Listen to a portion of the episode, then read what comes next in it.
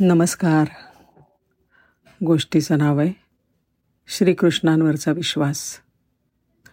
राजस्थानमध्ये भगवान श्रीकृष्णांचे एक दयाळू भक्त होते. त्यांचं नाव होतं रमेशचंद्र औषधांचं दुकान होतं त्यांचं. त्यांच्या दुकानात एका कोपऱ्यात भगवान श्रीकृष्णांचा एक छोटासा फोटो ठेवलेला होता.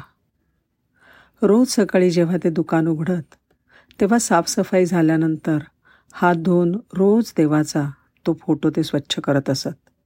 आणि श्रद्धापूर्वक धूप दीप दाखवून नमस्कार करत असत.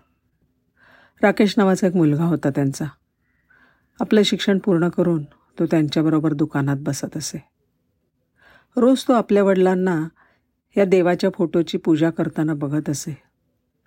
नव्या पिढीतला एक शिक्षित युवक असल्यामुळे आपल्या वडिलांना तो रोज समजावत असे. की अहो बाबा देव वगैरे काही नसतं. हा सगळा आपल्या मनाचा खेळ आहे. भ्रम आहे भ्रम. पुढे तो सांगायचा.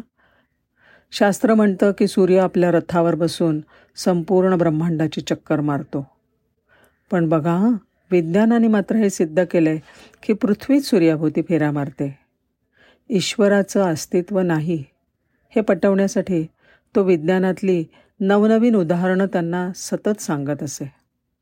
त्याचे वडील त्याच्याकडे प्रेमाने बघत आणि हसत असत. त्यांची या विषयावर वादविवाद करण्याची किंवा चर्चा करण्याची मुळीच इच्छा नसे. असेच दिवस निघून जात होते. वडील आता म्हातारे झाले होते. ते समजून चुकले होते की आपला शेवट जवळ आला आहे म्हणून एक दिवस ते आपल्या मुलाला म्हणाले बेटा तू ईश्वराला मान किंवा मानू नकोस.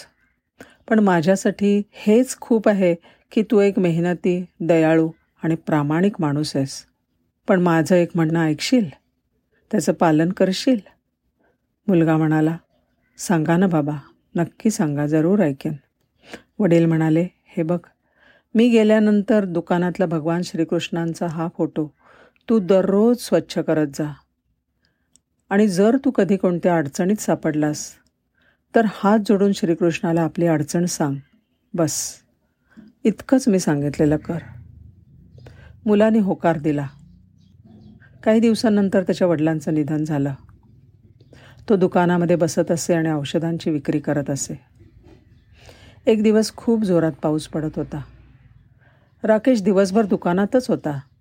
गिराईका पण कमी होती. त्यातच वीज पुरवठा मधून खंडित होत होता. इतक्यामध्ये पावसामध्ये चिंब भिजलेला एक मुलगा पळत पळत आला. आणि म्हणाला दादा हे औषध हवं आहे माझी आई खूप आजारी आहे. डॉक्टरांनी सांगितलं आहे की जर ह्याचे चार चमचे लवकरात लवकर आईला दिले तरच आई वाचेल. तुमच्याकडे आहे का हे औषध? राकेशने चिठ्ठी बघितली आणि लगेच म्हणाला हो हो हो माझ्याकडे आहे हे औषध. तो मुलगा खुश होऊन औषध घेऊन गेला. पण हे काय? तो मुलगा गेल्यावर थोड्या वेळाने राकेशची नजर काउंटरकडे गेली आणि त्याला घाम फुटला. कारण थोड्या वेळापूर्वीच एका ग्राहकाने उंदीर मारण्याचं औषध परत केलं होतं. लाइट नसल्यामुळे राकेशने असा विचार केला की लाइट आल्यावर योग्य जागेवर मी ती बाटली ठेवून देईन. आणि तो मुलगा जो औषध घेण्यासाठी आला होता तो आपल्या औषधाची बाटली घेऊन जाण्याऐवजी उंदीर मारण्याचं औषध घेऊन गेला होता.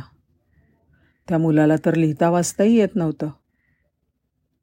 तो मुलगा कुठे राहतो हेही राकेशला माहीत नव्हतं. अरे देवा.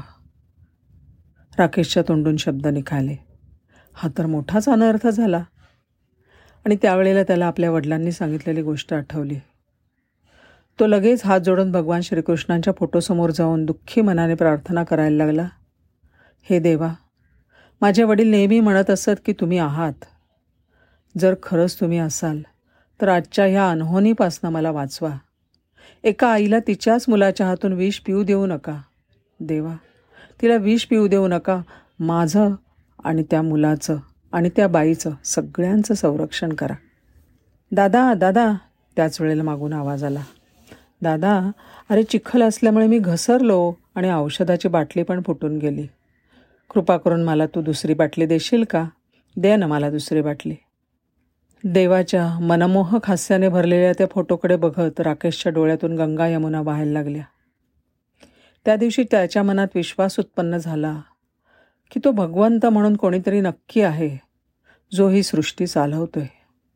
कोणी त्याला ईश्वर म्हणतात कोणी सर्वश्रेष्ठ तर कोणी सर्वव्यापी शक्ती. पण अशी दैवी शक्ती आहे नक्की. प्रेमपूर्ण आणि भक्तियुक्त अंतकरणाने केलेली प्रार्थना.